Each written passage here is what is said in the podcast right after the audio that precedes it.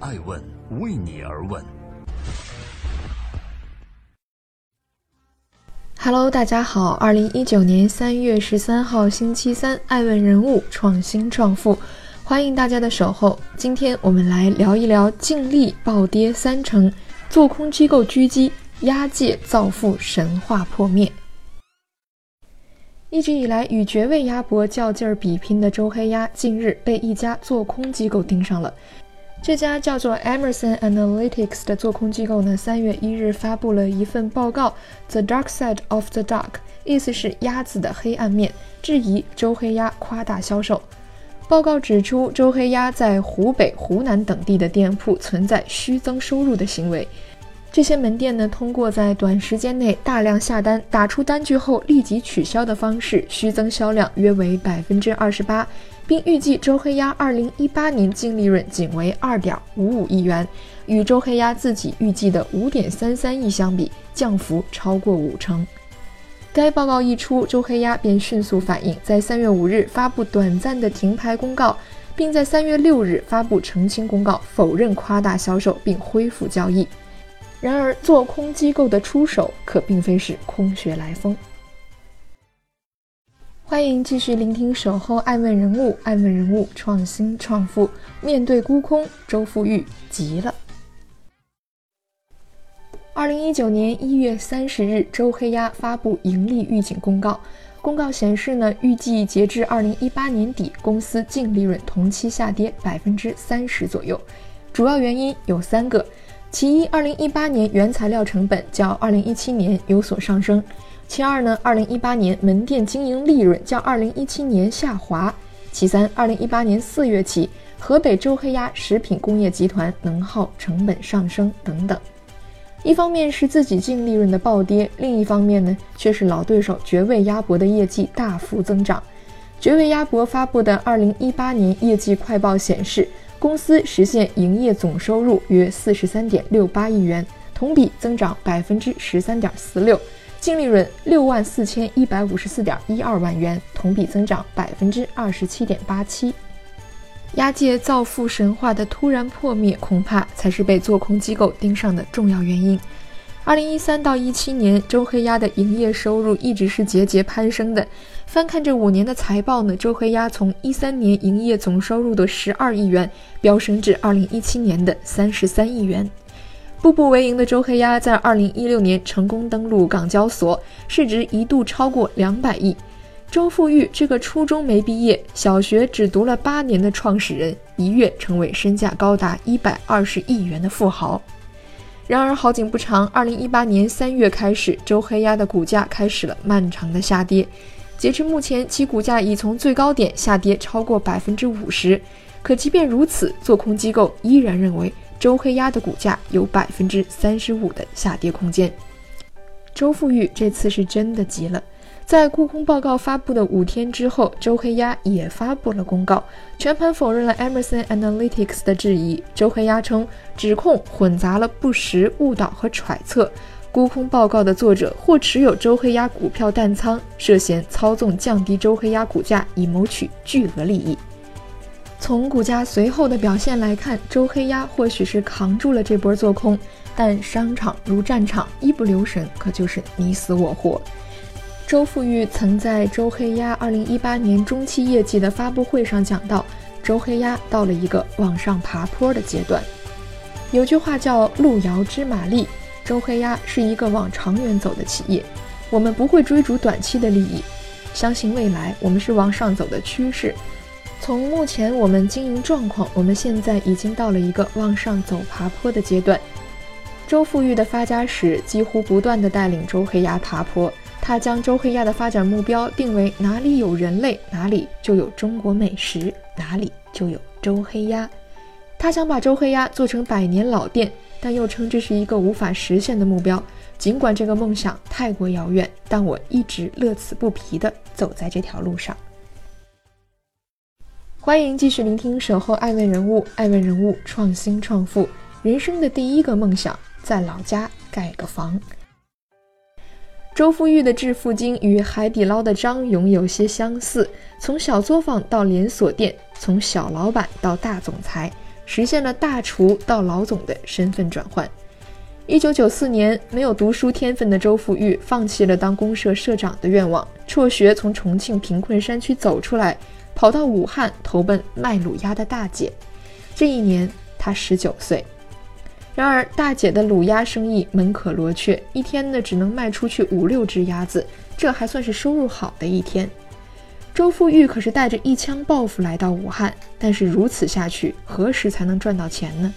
奇怪的是，他看到自己卤鸭生意的一个竞争对手，每天泡在麻将馆里，鸭子却卖得出奇的好。观察打探了一段时间之后，他发现原来这家店的鸭子主要是送往酒店。但是当周富裕将这个想法告诉大姐之后呢，就被一口否掉了，理由是还没到达消亡酒店的实力。有早没早打三竿子，照姐姐现在的经营模式，根本赚不了钱。周富裕决定单干。一九九五年，周富裕同大姐分开，在武汉市一家集贸市场租了一个十多平米的地方，自己做大厨，自己来卤鸭。按照之前的设想呢，酒店将会是他发财的主要阵地，但现实并非如此。做出来的鸭子因为品质原因，直接被酒店拒绝了。为了能顺利将鸭子销往酒店，他动起了歪脑筋，买来别人家的鸭子当样本给酒店的负责人看。等验收过关之后呢，再送去自己做的鸭子。这偷梁换柱的操作呀，没过几天便被酒店发现了。不仅生意黄了，而且在酒店做生意还要经常被赊账，要不到钱，偷鸡不成反蚀把米。周富裕被一棍子打醒了。做生意没有捷径可走，最捷径的路就是把产品做好。什么样的产品才是好产品？周富裕想要的就是那种一想起来就能让人流口水的东西，于是他用三个月的时间做实验，跑香料市场研究香料，买不同的鸭子，用不同的火候、不同的时间熬卤汁。那段时间，他每天要工作二十多个小时，到了晚上呢，还要将烟夹在手里，以防睡着，被人戏称为“头悬梁，锥刺股，手夹烟”。一百天之后，周富裕研究出了一种入口时带点甜味儿，吃起来又很麻辣，让人停不下来的卤鸭产品。为了体现自己的卤鸭别具一格，他将其命名为“怪味鸭”。刚开始呢，他的怪味鸭并不像现在的周黑鸭卖的这么火爆，人们也并不知道他的卤鸭和其他家卖的卤鸭有什么区别。为了打通销量，手里没钱的周富裕用最简单粗暴的方式，请人免费试吃。来推广产品，并要求顾客提出意见。一来二去，怪味鸭的门店前买卤鸭的人排起了长队。一九九八年，二十三岁的周富裕依靠自己发明的怪味鸭赚了人生的第一桶金，三十万。三十万对于他重庆那个贫困家庭来说是一笔不小的数目。养起来先买车，富起来先盖房，是村子里的老讲究。两千年，周富裕在农村修了一栋比别人都漂亮的房子。他说：“这是他人生中完成的第一个梦想。”欢迎继续聆听《守候爱问人物》，爱问人物创新创富，想做百年老店，就和家族企业说再见。就在他自得其乐的时候，街头冒出了各种各样的怪味鸭。为了避免假冒店铺对真怪味鸭的信用损害。二零零二年，周富裕与妻子在武汉开了首家富裕怪味鸭店，算是对怪味鸭的正式命名。三年后呢，对其进行了商标注册，并成立了武汉周黑鸭控股公司。两千零五到两千零七年是周富裕带领周黑鸭获得快速发展的两年。他先是将门店开到了武汉的各大商圈，随后在二零零六年八月正式向国家工商总局提出注册。周记黑鸭和周黑鸭的品牌标识，同期近十家门店也统一将名称改为周黑鸭。生意是越做越大了，但问题也随之而来。从成立之初，周黑鸭就是一个典型的家族企业，七大姑八大姨都是公司里面的重要人物。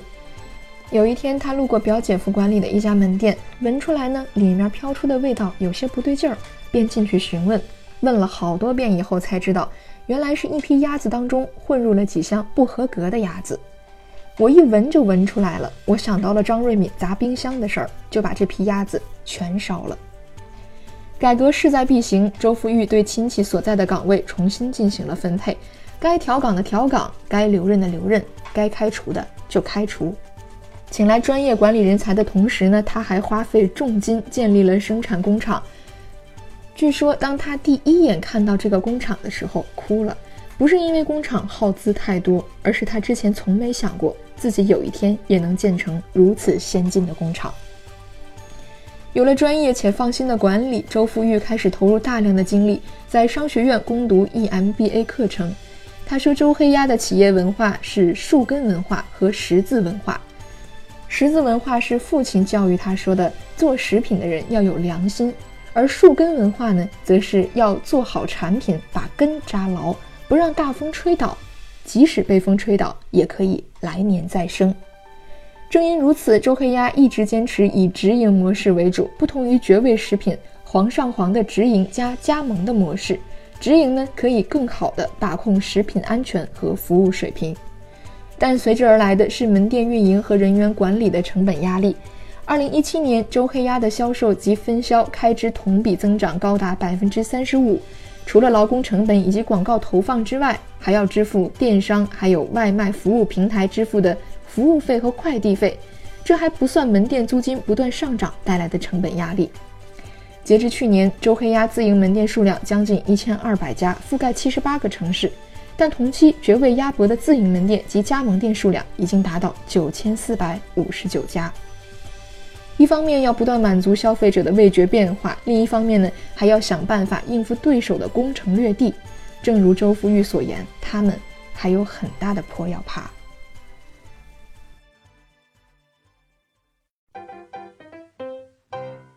爱问是我们看商业世界最真实的眼睛，记录时代人物，传播创新精神，探索创富法则。